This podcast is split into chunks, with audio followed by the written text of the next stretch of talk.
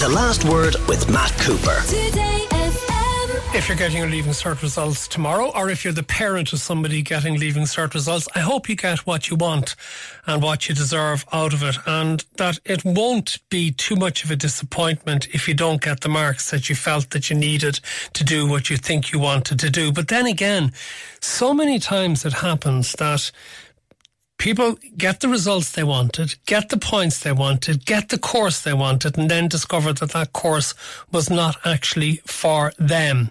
We've two guests with us. Bryan O'Mahony is President for Academic Affairs, the Union Students of Ireland. But we're going to start with Brian Mooney, the Irish Times education columnist and guidance counsellor. Because what do you make of this comment made by the Deputy President and Registrar of the University of Galway, Pól Ó Dochartaigh, who said that artificially high grades have had unintended consequences and that some who may not be at the standard required are going to university as a result? Uh, Paul is absolutely correct in the sense that students who have got the grades which have been awarded since COVID may be under the impression as a result of those grades that they would be a suitable uh, student applicant for a particular course that they mightn't have considered if they didn't get the grades they were getting. Um, and effectively, if we've had a higher dropout rate as a result of that, it's not in the interest of the student who should be pursuing what's right for them, and it's not in the interest of the system that's obviously bringing students in and then having to tell them that they're not really in the appropriate place by obviously not passing them in the exams that they're actually undertaking in college. And are we seeing quite a number of students dropping out in third year or third level or failing to pass their exams because they have gone in perhaps out of their depth? Uh, we've seen a marginal increase in, in, in, failure rates in the last 12 months, which obviously would be consequential for people who would have come in in 21 and possibly people who came in in 22 um, with those higher grades that were awarded through calculators, assessed grades, and obviously the inflated grades that took place last year. And, you know, we'll obviously see what will come tomorrow morning, um, but obviously grades would still be far higher than they were in 2019. So, uh, have there been marked too easily? Well, it's not a question of the marking, uh, Matt. It's a question that last year there was an adjustment process when they were originally marked, and they were brought up by 5.6% to actually give, make them in line with what had been the calculated grades of 2021. And my understanding is that there, there is there was an, an adjustment process which took place in the last few weeks, and the grades have been brought up. The only question for tomorrow morning is have they been brought up to the same level as last year, or has they been dropped back a little bit? And the problem of dropping them back is the minute you start doing it, there's about 12,000 students from last year and the year before still waiting this year, having applied this year for places. And if we start dropping back the current year leaving certs, we're going to give more places to previous years over this year's, and that's bringing a level of unfairness. A text from Paul who says, Ah, come on, Matt. On Tuesday, we had the leaving cert is cruel and impacting student choices for third level. Today, let's mark the leaving cert harder to prevent students doing certain courses. How about breaking the link between the leaving cert and admission to third level? Interesting point, Paul, but how else do you do it? Let's bring in our other guest, uh, Bryan O'Mahony, President for Academic Affairs at the Union of Students of Ireland. What do you make of the contention from Professor Pól Ó Dochartaigh at University of Galway, supported there by Brian Mooney? I, I, I think, quite frankly, that it's a bit of a, a rash move to kind of blame that as the reason for dropouts. Um, I think when you kind of look at the kind of college environment at the moment, when you have colleges that are increasing the space on college places more and more and more, and little to no support added, as in the likes of accommodation, is a huge issue. If you can't get accommodation or you're trying to rush accommodation, um, you can't get to college, you're obviously not going to be in the course, you're not going to be taking part in the classes, and then you're going to have a worse grade as a fact of that. Like, I've heard of students that, you know, they get a train to college and they'll only arrive in at 9.40 when their first class is 9am. If you've missed your first class of the day, you're losing out on learning hours. And, you know, if you, if you don't have that environment where students are in a place where they can learn, how are they meant to get good grades and continue on like that? Um, I think I would be more in line with ISSU, who made a statement today on Twitter blaming that, saying that in reality the cost of, and lack of student accommodation, the cost of education and long commutes are the more major factors to do with dropout rather than the, how the Leaving Cert is graded.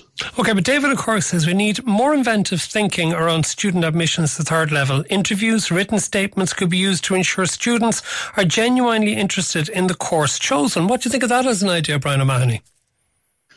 I, I think in that case, you, as stated before, people are getting the courses, their dream courses is what they want, and yet they're still dropping out. So if you're doing interviews and stuff like that, you're still going to have that passion at the original admission to get in. But life things happen. You may have a family member that gets sick. You may no longer get, be getting SUSI. SUSI may not be supporting you as much as you thought, so you have to get a part-time or full-time job. And then you're lo- losing out on time to get to college, to be in college, or you have real life things that happen causing you to drop out. So I don't think that would actually have a difference in the long scheme of things. It may have an original impact at initial entry, but life life is a real factor in these things. What do you think, Brian Mooney, of that as an idea? Would it be too much of an administrative burden to actually to try and implement to have some form of interviews as well as exam results as well, a determinant I, I, as to what course you did in third level? Matt, I'm of an age when the matriculation examination was still offered by universities, and universities had a parallel admission process which they abandoned in 1976 when the obviously CAO process came in.